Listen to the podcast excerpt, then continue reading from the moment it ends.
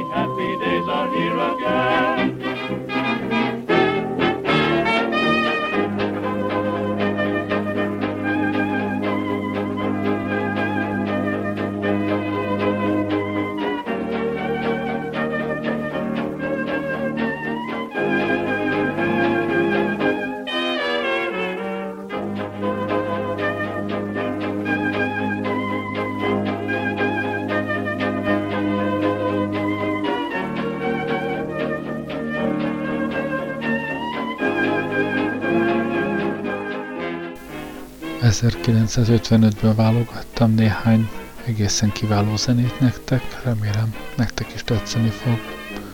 Ami az év eseményeit illeti, meglehetősen eseménytelen évről beszélünk. A világban sem sok minden történt, de már a jó zenéken kívül, Magyarországon meg, meg aztán végképp, végképp semmi. A desztalinizált uh, birodalom elbizonytalanodott 53-ban, de aztán kezdett újra erőt kapni, a feszültség növekedett, esemény nulla. Úgyhogy a legfontosabb esemény, legalábbis innen visszanézve és számomra az, hogy 55 volt az az év, amikor uh, Cecil Northcote Parkinson uh, megjelentette egy újságban az első részét annak, amit ma Parkinson törvénye című könyvben olvashatunk. Eredetileg ez több részben újságban jelent meg, abból a részből fogok ma nektek olvasni, ami még ezer, eredetileg 1955-ben jelent meg. Aztán persze később jelentek meg még további részek is, de azokat meg mindenki elolvassa magának.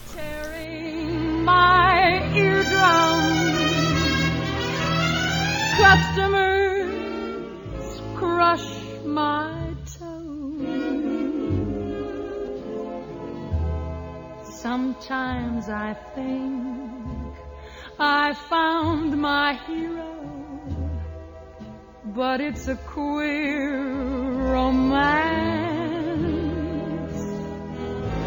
All that you need is a ticket. Come on, big boy, ten cents a dance fighters and sailors and bow-legged tailors can pay for their tickets and rent me. Butchers and barbers and rats from the harbors are sweethearts. My good luck has sent me. Though I've a chorus of elderly beaux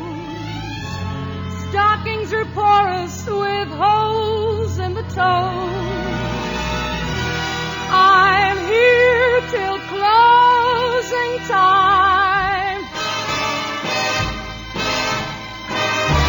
Dance and be merry. It's only a dime. Sometimes I think A Parkinson törvény, vagy az emelkedő piramis. Egy munka mindig annyira terjed ki, hogy kitöltse az elvégzésére felhasználható időt. E tény általános elismerését mutatja a közmondás is. A legelfoglaltabb ember ér rá leginkább. Így például egy ráérő idős hölgynek teljes napjába kerülhet, míg megír és felad egy levelezőlapot Bognor Régészben lakó unokatestvérének. Egy óra, amíg megtalálja a levelezőlapot. Újabb óra, míg a szemüveg előkerül, fél óráig keresgéli a címet, egy és negyed óra hosszat szerkeszti a levelet, és húsz percig tűnődik azon, hogy vigyene magával esernyőt, mikor a szomszéd utcasarkon álló postaládához megy. Ez az egész ténykedés egy elfoglalt embernek legfeljebb három percét vette volna el, míg egy másikat egész napi kétség, aggodalom, gürcelés után teljesen kimeríthet. Ha a munka, és főképp a hivatali munka időigénye valóban ennyire rugalmas, akkor nyilvánvaló, hogy nincs semmi összefüggés az elvégzendő munka és az elvégzésével megbízott személyzet létszáma között. Az igazi tevékenység hiánya nem vezet szükségképpen tétlenségre. Az elfoglaltság hiányát nem leplezi le feltétlenül a szembetűnő semmit tevés.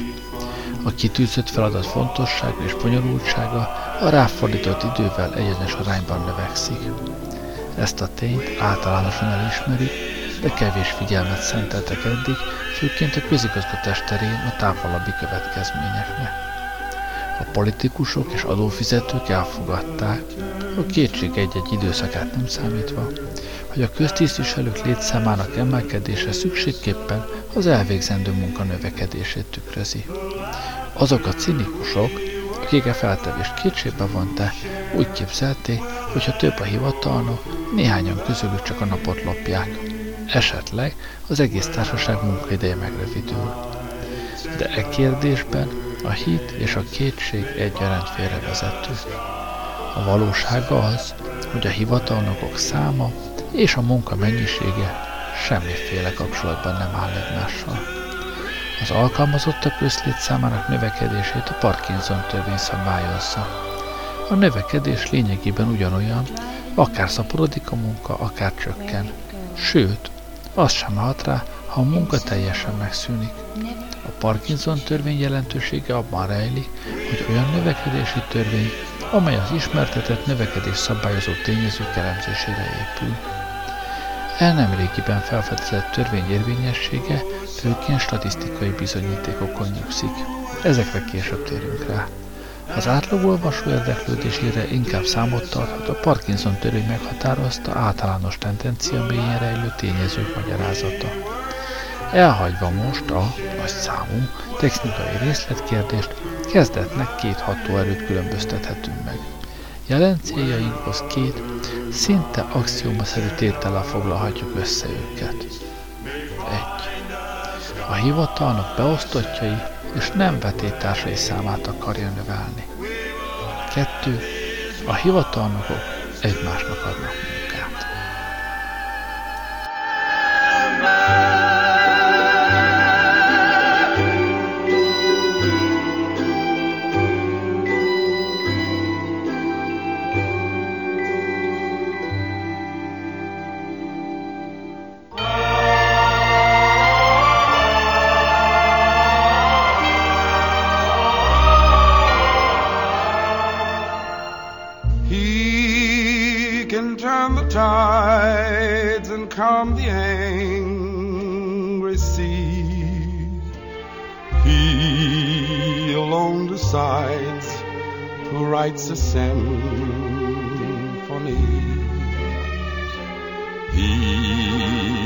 lights every star that makes our darkness bright.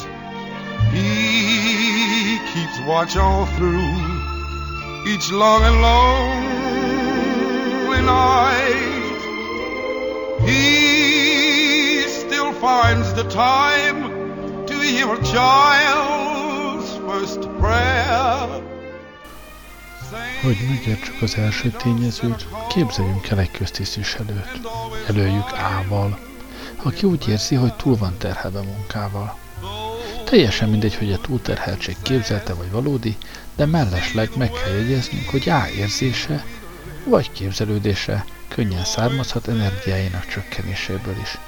Középkorú embernél ez természetes tünet. E képzelt vagy valódi túlterheltségre nagyjából háromféle orvosság van. Felmondhat. Kérheti, hogy osszák meg a munkáját egyik társával, akit jelöljünk B-vel. Kérheti két alárendel segítségét, jelöljük őket C-vel és D-vel. A történelemben azonban alig ha van arra példa, hogy A ne a harmadik megoldást választaná. Ha felmond, elveszti a nyugdíjjogosultságát. Ha kinevezik B-t vele egyenrangúvá a hierarchiában, csak újabb vetítársat szerez, mikor arról van szó, kilépjen W megüresedett helyére, mert W végre valahára nyugdíjba megy. Így tehát A szívesebben választja beosztottnak a nála fiatalabb C-t és D-t. Növelik a tekintélyét, és ha két kategóriában osztja el a munkát, C és D között, ő lesz az egyetlen ember, aki kettőjüket össze tudja fogni. E ponton feltétlenül hangsúlyoznunk kell, hogy C és D úgy szóval elválaszthatatlan egymástól. C-t egyedül kinevezni lehetetlen volna. Miért? Mert ha C egymaga van, akkor csak nem egyenrangúként osztja meg ával a munkát. Ez már B esetében sem volt lehetséges. Még szembeötlőbb a pozíció tarthatatlansága, ha A egyetlen lehetséges utóda C. Az alárendeltek száma tehát kettő vagy több legyen, mivel így mindegyiket kordában tartja a másik előléptetésétől való félelem. Ha azután C panaszkodik, hogy túl van terhelve, mint ahogy kétségkívül panaszkodni fog, A C hozzájárulásával javasolni fogja, hogy két kisegítőt nevezzenek ki C mellé. A belső ellentéteket azonban csak úgy tudja elkerülni, ha a hasonló pozíciójú D mellé is javasol két kisegítőt. E, F, G és H csatasor beállításával azonban azután A előléptetése csak nem bizonyossá válik. Most már hét hivatalnok végzi azt a munkát, amit az előtt egy végzett el. Itt lép működésbe a második tényező, mert ezek heten annyi munkát adnak egymásnak, hogy minden percük igénybe van véve, és A is keményebben dolgozik, mint valaha. Egy beérkező irat sorra akár mindnek a kezébe kerülhet. E úgy dönt, hogy ez F ügykörébe tartozik. Az a válasz vázlatát C elé teszi, aki alaposan átjavítja, mielőtt megbeszélné D-vel. D megkéri G-t, hogy foglalkozzon az ügyirattal, de ekkor G szabadságra megy és átadja az aktát H-na. Aki feljegyzést készít, ez D aláírja és továbbítja C-nek, aki annak megfelelően módosítja a tervezetét, és A elé teszi az új változatot. Mit csinál A? Minden mentsége megvan rá, hogy olvasatlanul aláírja, hiszen annyi mindennel el van foglalva. Tudja, hogy jövőre W helyére lép, és el kell döntenie, hogy C vagy D legyen az ő utóda. Engedélyeznie kellett, hogy G szabadságra menjen, noha annak szigorúan véve nincs még jogcíme rá. Azon töpreng, hogy nem inkább H-nak kellett volna szabadságra mennie egészségjogokból. Újabban nagyon sápad, részben, de nem kizárólag otthoni bajai miatt. Aztán itt van F rendkívüli fizetésemelése a konferencia időtartamára, és E kérelme, hogy helyezzék át a nyugdíjügyi minisztériumba. A azt hallotta, hogy D-nek egy férjes gépírónővel van viszonya, és G és F nem beszél egymással, senki sem tudja miért. így hát A-nak minden oka megvolna rá, hogy aláírja a C fogalmazványát, és ezzel lerázza magáról. De A lelkiismeretes ember. Bármennyire szorongatják is azok a problémák, melyeket munkatársai önmaguknak és neki létük puszta tényével teremtette, Á, nem az az ember, aki kibújik a kötelesség alól. Gondosan átolvassa a fogalmazványt, törli azokat a szőrszál hasogató passzusokat, melyeket C és H tett hozzá, és visszaállítja azt a formát, amit a tehetséges, már összeférhetetlen F jónak talált. Kijavítja a mondatokat, ezek a fiatalok egyáltalán nem ismerik a nyelvtant, és végül produkálja azt a választ, amit akkor írt volna, ha a tisztviselők C-től H-ig meg sem születtek volna. Sokkal több embernek sokkal több idejébe került, hogy elérje ugyanazt az eredményt. Senki sem tétlenkedett, mindenki megtette, amit tőle tellett. Késő estére jár, amikor A végre elhagyja a hivatalt, és elindul haza Ealingbe. A hivatal utolsó lámpái is elalszanak a leszálló alkonyatban, amely egy napi fáradtságos adminisztratív munka végét jelzi. A, aki az utolsók között távozik, meggörnyedt háttal és fanyar mosolyjal azon tűnődi, hogy a túlóra, épp úgy, mint a szürke haj, a siker büntetései közé tartozik. Tweedle, tweedle, tweedle,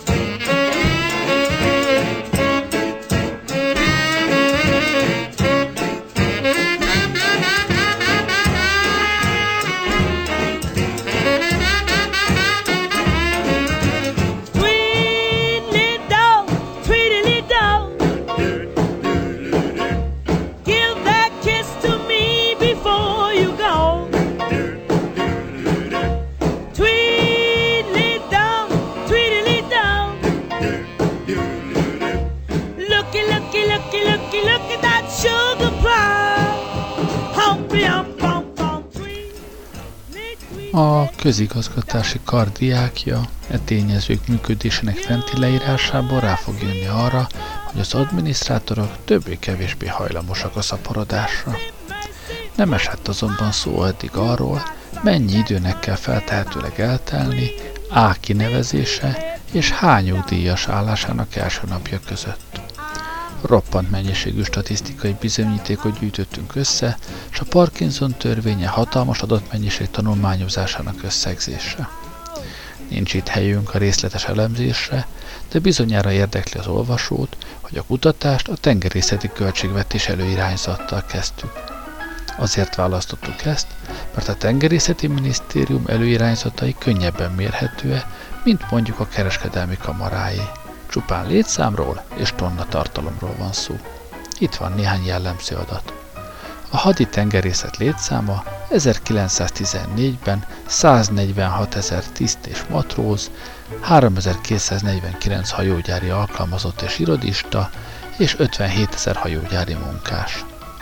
1928-ban már csupán 100 ezer tiszt és matróz, és csak 62.439 munkás, de a hajógyári alkalmazottak és irodisták száma 4558-ra emelkedett.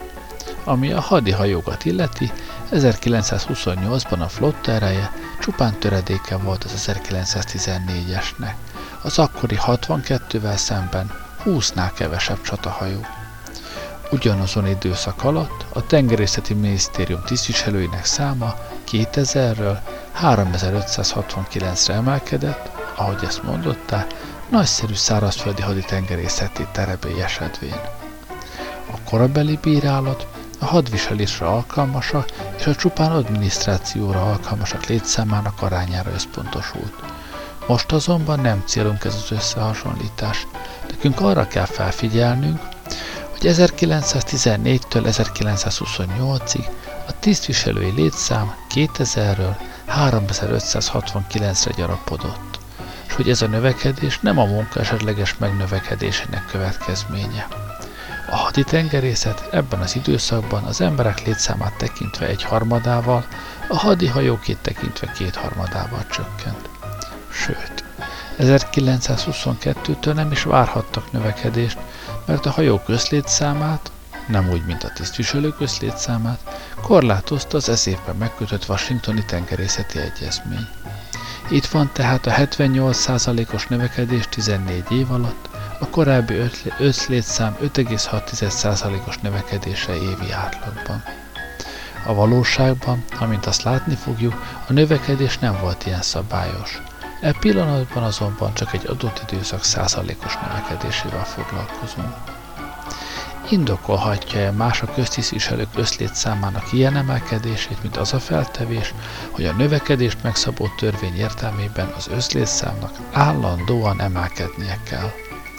Felvethető lenne, hogy a szóban forgó időszakban rendkívül gyorsan fejlődött a tengerészeti technika. A repülőgép használata nem volt immár különcködés. Az elektromos eszközöket megsokszorozták és továbbfejlesztették. A tenger alatti járókat bár nem pártolták, de megtűrték. A mérnök, mérnök tiszteket csak nem emberi lényeknek kezdték tekinteni. Természetes, hogy ilyen forradalmi korszakban a raktárosoknak még bonyolultabb leltárokat kell összeállítaniuk.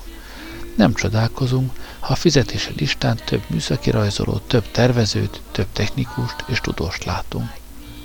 De ezeknek a hajógyári alkalmazottaknak a száma csak 40%-kal emelkedett, miközben a Whitehall tisztviselőinek száma csak nem 80%-kal nőtt. Minden új Portsmouth művezető és elektromérnök után két új hivatalnokot kellett munkába állítani a Charing Crosson. Ebből ideiglenesen azt a következtetést vonhatjuk le, hogy az administratív személyzet valószínűleg a kétszerese lesz a műszaki személyzetnek olyan időszakban, amikor a tulajdonképpeni hasznos erő, jelen esetben a tengerészek száma 31,5%-kal csökken. Statisztikailag bebizonyosodott azonban, hogy az utóbbi százalékszámnak nincs jelentősége. A hivatalnokok akkor is ugyanolyan arányban szaporodtak volna, ha egyetlen valóságos tengerész sincs.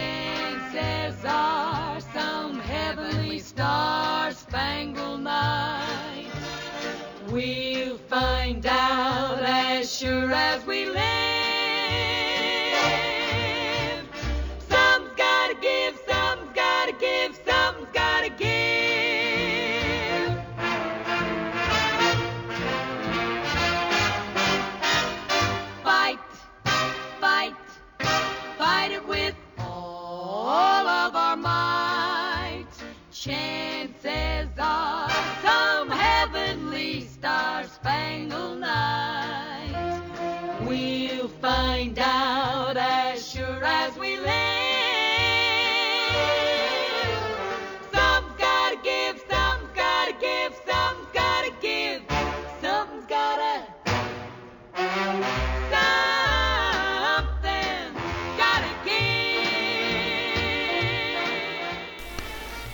Érdekes volna követni a további fejlődést, amelynek során a 8118-as létszámú minisztériumi személyzet 1954-re elérte a 33788-as létszámot.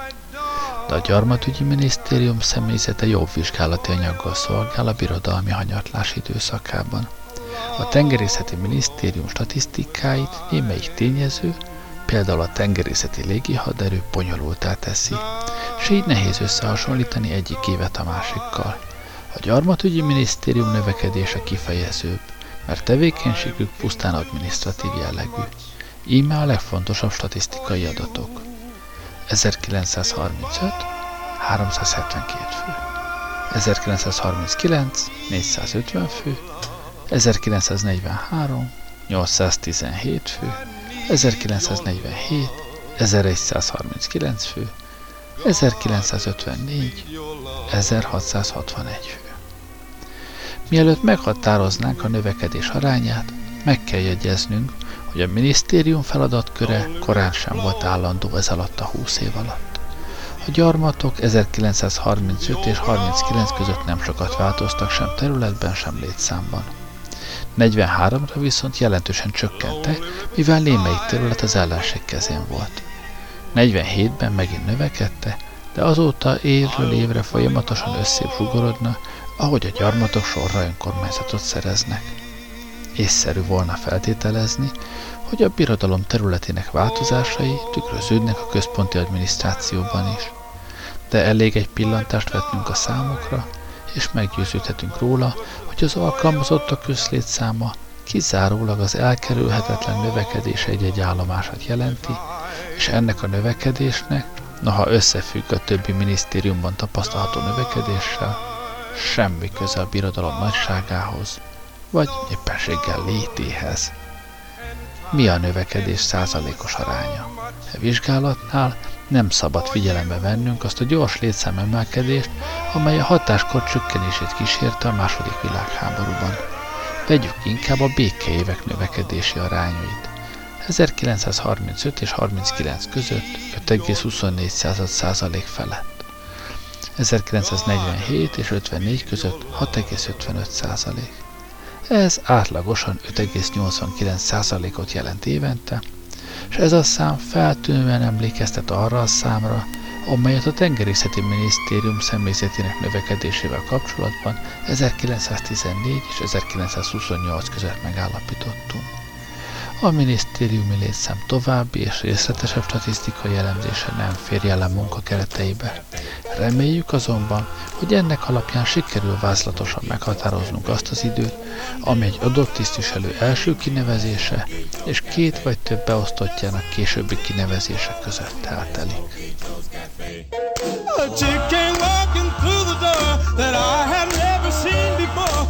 I never saw her down at Smokey Joe's Cafe. Ooh, and I started shaking when she sat right down next to me. Ooh, her knees were almost touching mine at Smokey Joe's Cafe. Her chill was running down my spine at Smokey Joe's Cafe. Oh, I could smell a sweet perfume. She smiled at me, my heart went boom. Then everybody in the room at Smokey Joe's Cafe. They said, man, be careful. That chick belongs to Smokey Joe. From behind the counter, I saw a man. A chef hat on his head and a knife in his hand. He grabbed me by my collar and began to shout. You better eat up all your beans and bar and clear right on out. Yes, I know I'll never eat again at Smokey Joe's Cafe. And so we'll never meet again at Smokey Joe's Cafe. I'd rather eat my chili beans at Jim's or Jack's or John's or Jeans than take my chances eating down at Smokey Joe's Cafe. Ooh, I risk my life when that Smokey Joe's a crazy fool.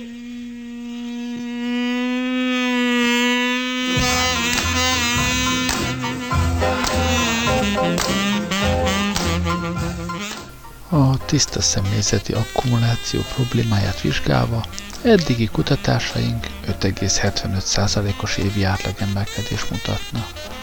E tényből kiindulva most már meghatározhatjuk a Parkinson törvény matematikai formulában. Minden közigazgatási intézményben, békeidőben a létszám növekedése valószínűleg a következő képletet követi.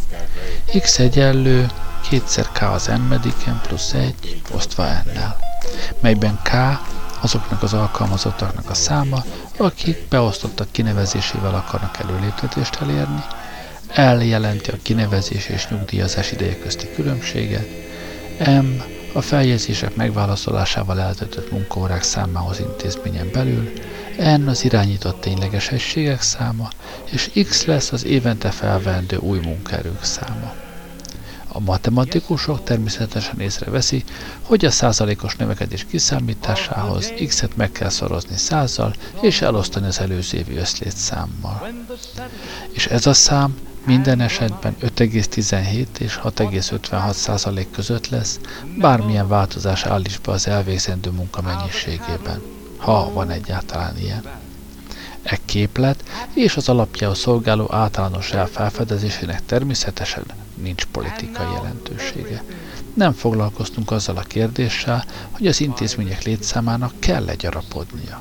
Azoknak, akik azt tartják, hogy a gyarapodás nélkül nem érhető el a, el a teljes foglalkoztatottság, joguk van a maguk véleményéhez. Azoknak, akik kételkednek az olyan gazdasági rend szilárdságában, amely egymás feljegyzésének elolvasásán alapul, ugyanúgy joguk van a maguk véleményéhez. Alig, ha nem korai volna azt még vizsgálni, milyen számszerű aránynak kell lennie az irányító és az irányítottak között. Biztosra véve azonban, hogy létezik egy maximális arány, hamarosan képlettel is meg tudjuk határozni, hány évnek kell eltelnie, míg bármilyen adott közösség eléri ezt a maximumot. Az eredmény előzetes becslésének ugyancsak nem lesz politikai jelentősége. Nem lehet elégszer hangsúlyozni, hogy a Parkinson törvény tisztán tudományos felfedezés, és legfeljebb elméletben alkalmazható a napi politikában. Nem a botanikus feladata, hogy kiírtsa a gyomot. Neki az a dolga, hogy megmondja nekünk, milyen gyorsan nő a gyom.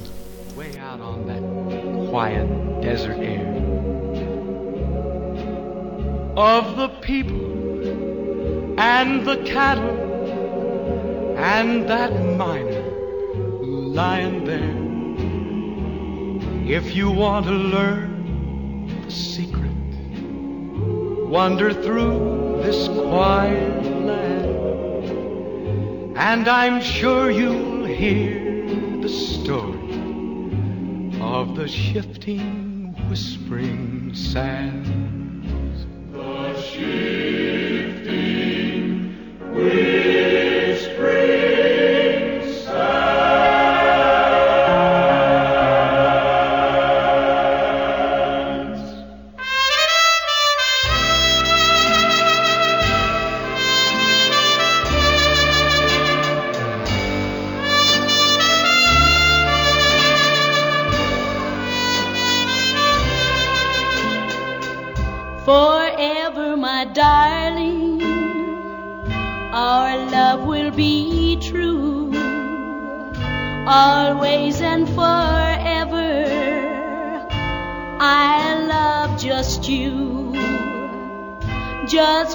promise, my darling, your love in return.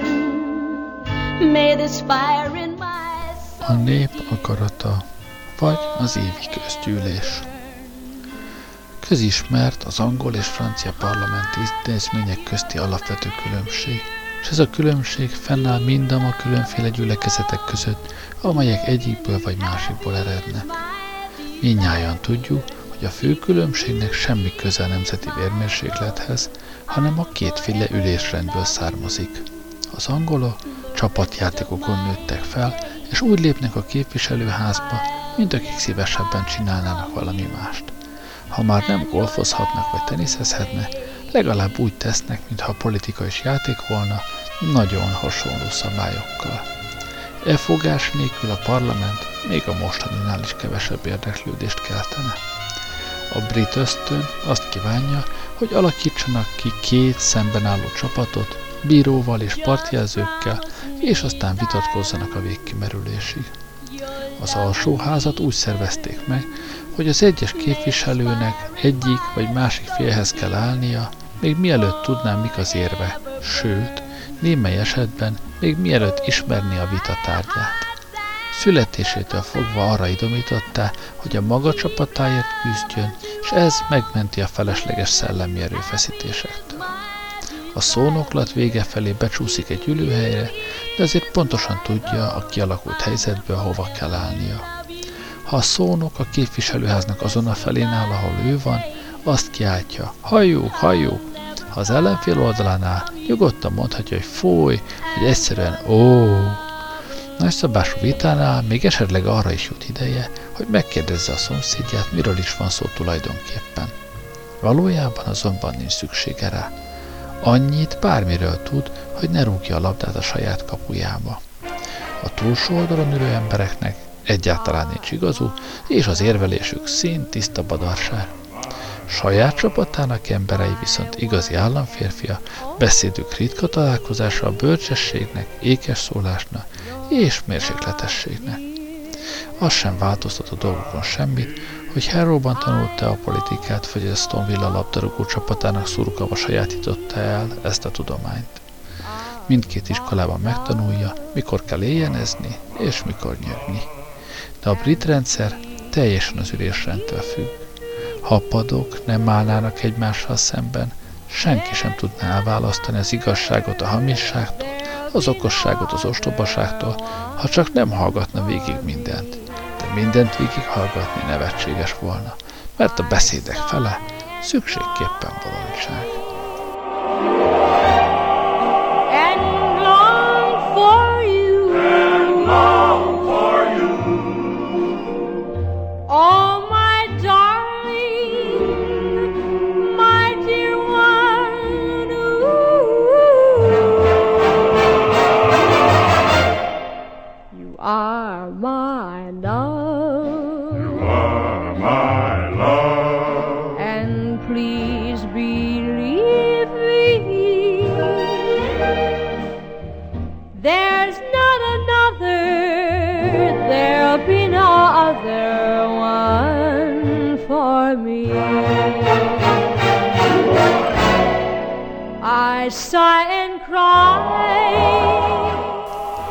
Franciaországban az első hibát akkor követték el, mikor az elnöki asztallal szemben félkörbe ütették a képviselőket.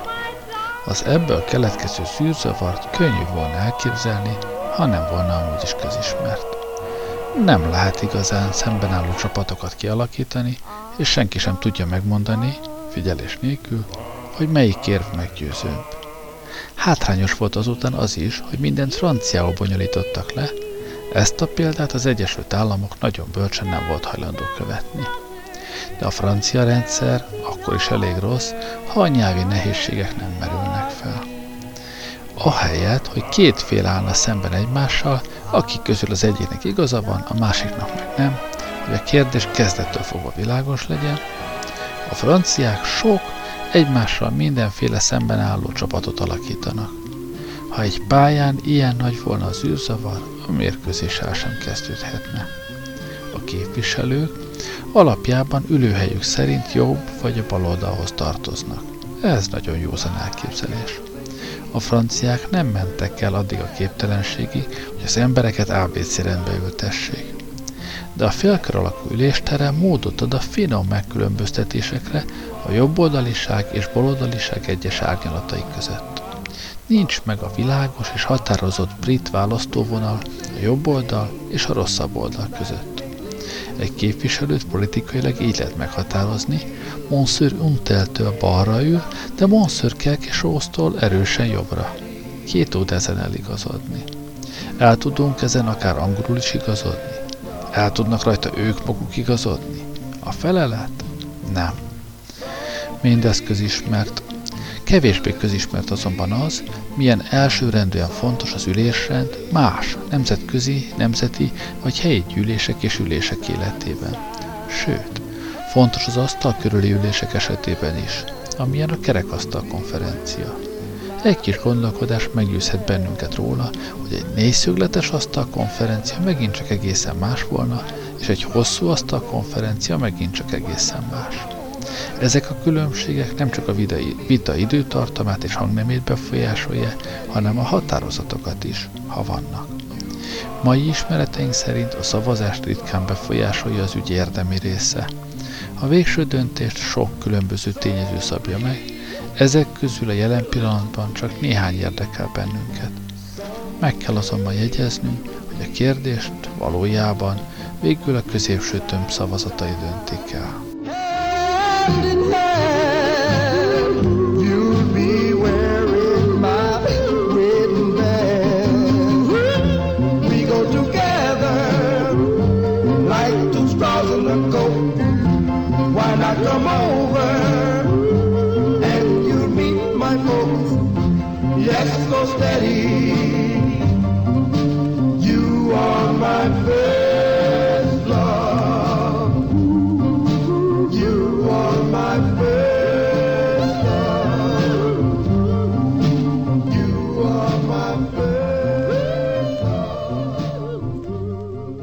Thirsty people everywhere prefer ice cold Pepsi Cola. And because it's light, it refreshes without filling. Charlie, be sociable. I am, Kay.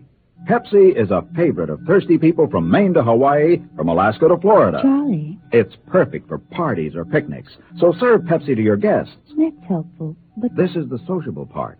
Keep plenty of Pepsi ice cold and ready. Remember, it goes fast because everybody likes Pepsi. Singing still sounds more inviting. May I? Be sociable, look smart, keep up to date with Pepsi. Drink light, refreshing Pepsi. Stay young and fair and debonair. Be sociable, have a Pepsi. But singing doesn't say, pick up an extra carton of Pepsi today. Better yet, get a case. You do that.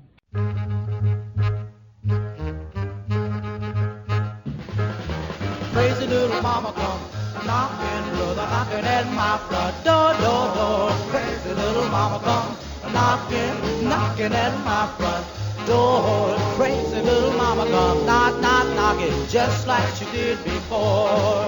I woke up this morning with a feeling of despair, looking for my baby and she wasn't there. Heard someone knocking, much to my surprise. There stood my baby looking in my eyes. Crazy little mama come knock, knock, knocking just like she did before. If you got a little mama and you wanna keep her neat, keep your little mama off my street. Same thing'll happen like it did before. She come knock, knock, knocking at my door. Crazy little mama come knock, knock, knocking just like she did before. Crazy little mama come knocking, knocking at my front door. Ehhez nem vonatkozik az angol alsóházra, ahol az ilyen tömb kialakulását nem teszik lehetővé, de más konferenciákon a középső tömb a döntő. Ez a tömb lényegében a következő elemekből áll. A.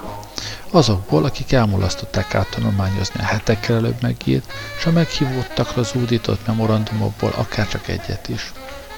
B azokból, akik túl ostobák ahhoz, hogy a szóban forgó ügyeket egyáltalán követni tudják.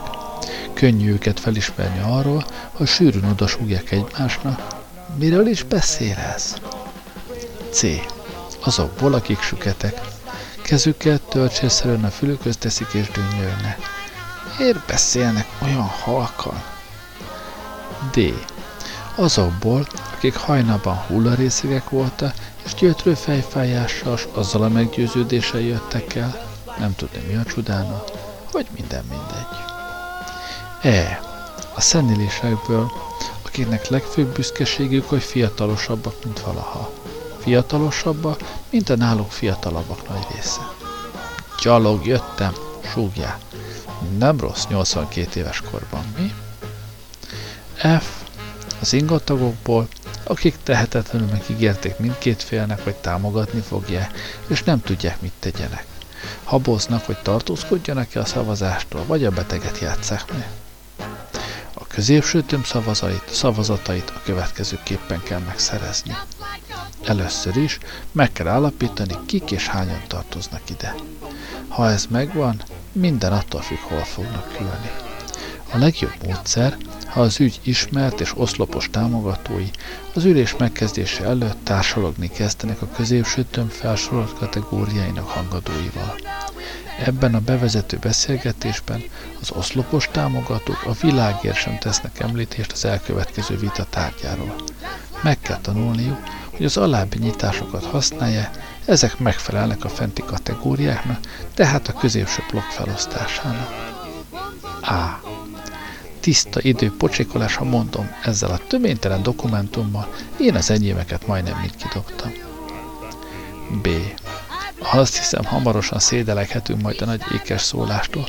Jó volna, ha az emberek kevesebbet beszélnének, és gyorsabban a tárgyra térnének. Azt hiszem, mind túlságosan ravasz akar lenni. C. Rettenetes ennek a teremnek az akusztikája. Az ember azt hinni, ezek a mérnök emberek tudnak segíteni rajta. A felét sem hallani a beszédeknek, igaz? D. Micsoda szemét helyez. Azt hiszem, valami baj van a szellőztetéssel, egyenesen rosszul vagyok ön, nem? E. Hát ez hogy csinálja? Árulj el a titkát, az étrenden múlik. F.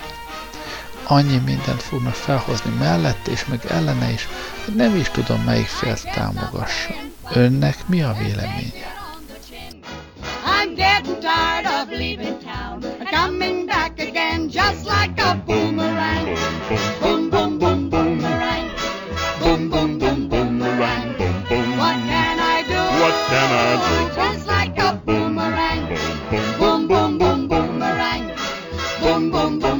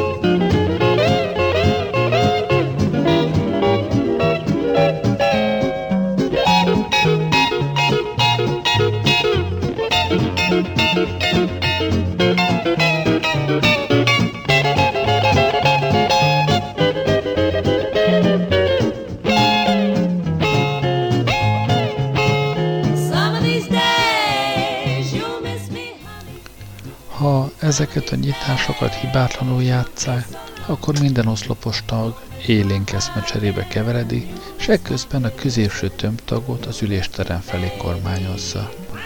Ekkor egy másik oszlopos tag kettejük elé lép, és ugyanarra halad, mint ők.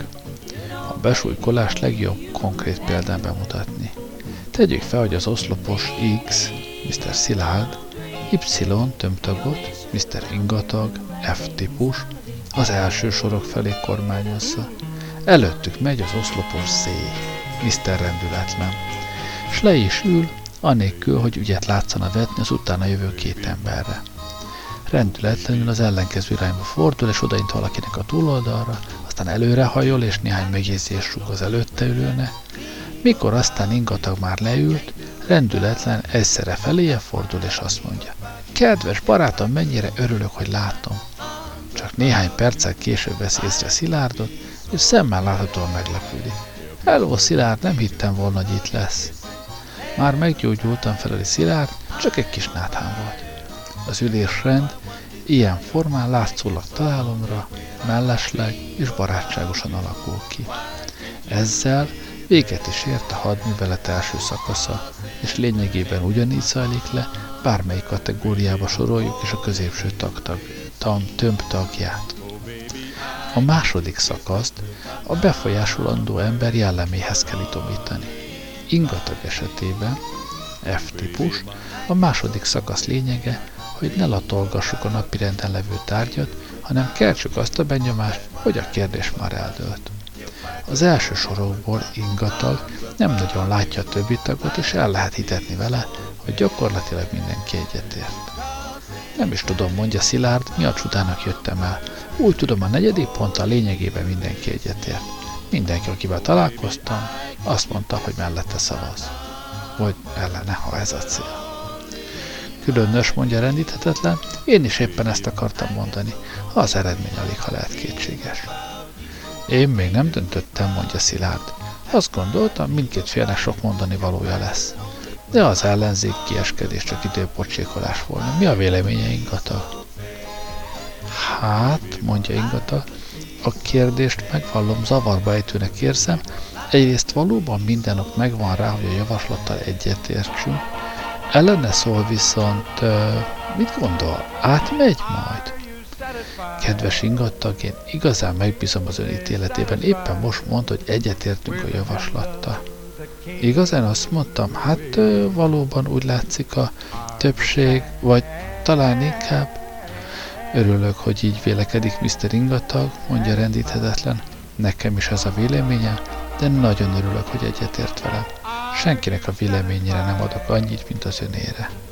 Szilárd közben megfordult, hogy a mögött élővel beszélgessen. A valóságban nagyon halkan ezt mondja. Hogy van a felesége, kijött már a kórházból? Mikor azonban visszafordul, kijelenti, hogy a mögötte ülők is ugyanúgy vélekednek. A javaslat már is elfogadottnak tekinthető. S valóban így is történik, ha a besújkolás a tervnek megfelelően ment végbe. Míg a másik fél buzgón készül a beszédekre és módosításokat fogalmaz, a fejlettebb technikájú fél arra összpontosít, hogy a középső minden egyes tagját két megbízható emberek közé dugja.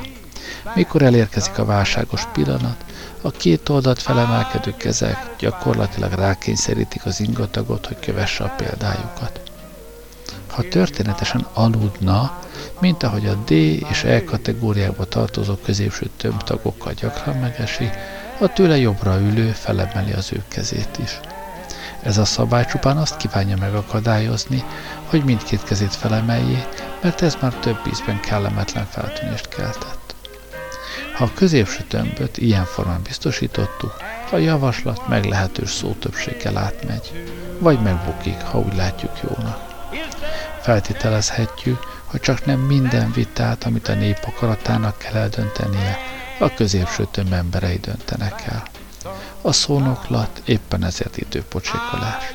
Az egyik fél sohasem fogadja el, a másik amúgy is elfogadta már. Marad a középső tömb, amelynek tagjai két csoportba tartoznak. Az egyik csoport nem hallja, mit mondana, a másik pedig nem érti meg akkor sem, ha hallja. Szavazataikat elsősorban a két oldalt mellettük ülő példájával kell megszerezni. Szavazataikat ugyan befolyásolhatja a véletlen is, de mennyivel jobb, ha kiszámított terv befolyásolja. Always cooking daddy-o, ready to go. All the girls are batty-o, oh, daddy-o. Oh. You couldn't call him handsome, but he's loaded with the style.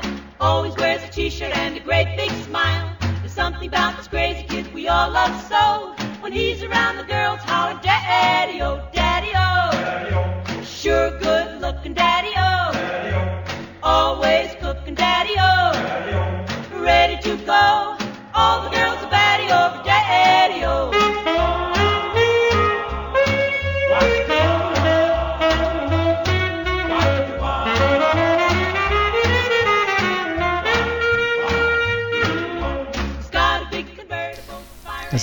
...1955-ben tehát Parkinson így vélekedett az adminisztráció létszámáról, illetve a szavazások múltjáról, de hát azóta rengeteg idő eltelt, különben sem élünk a brit birodalomban.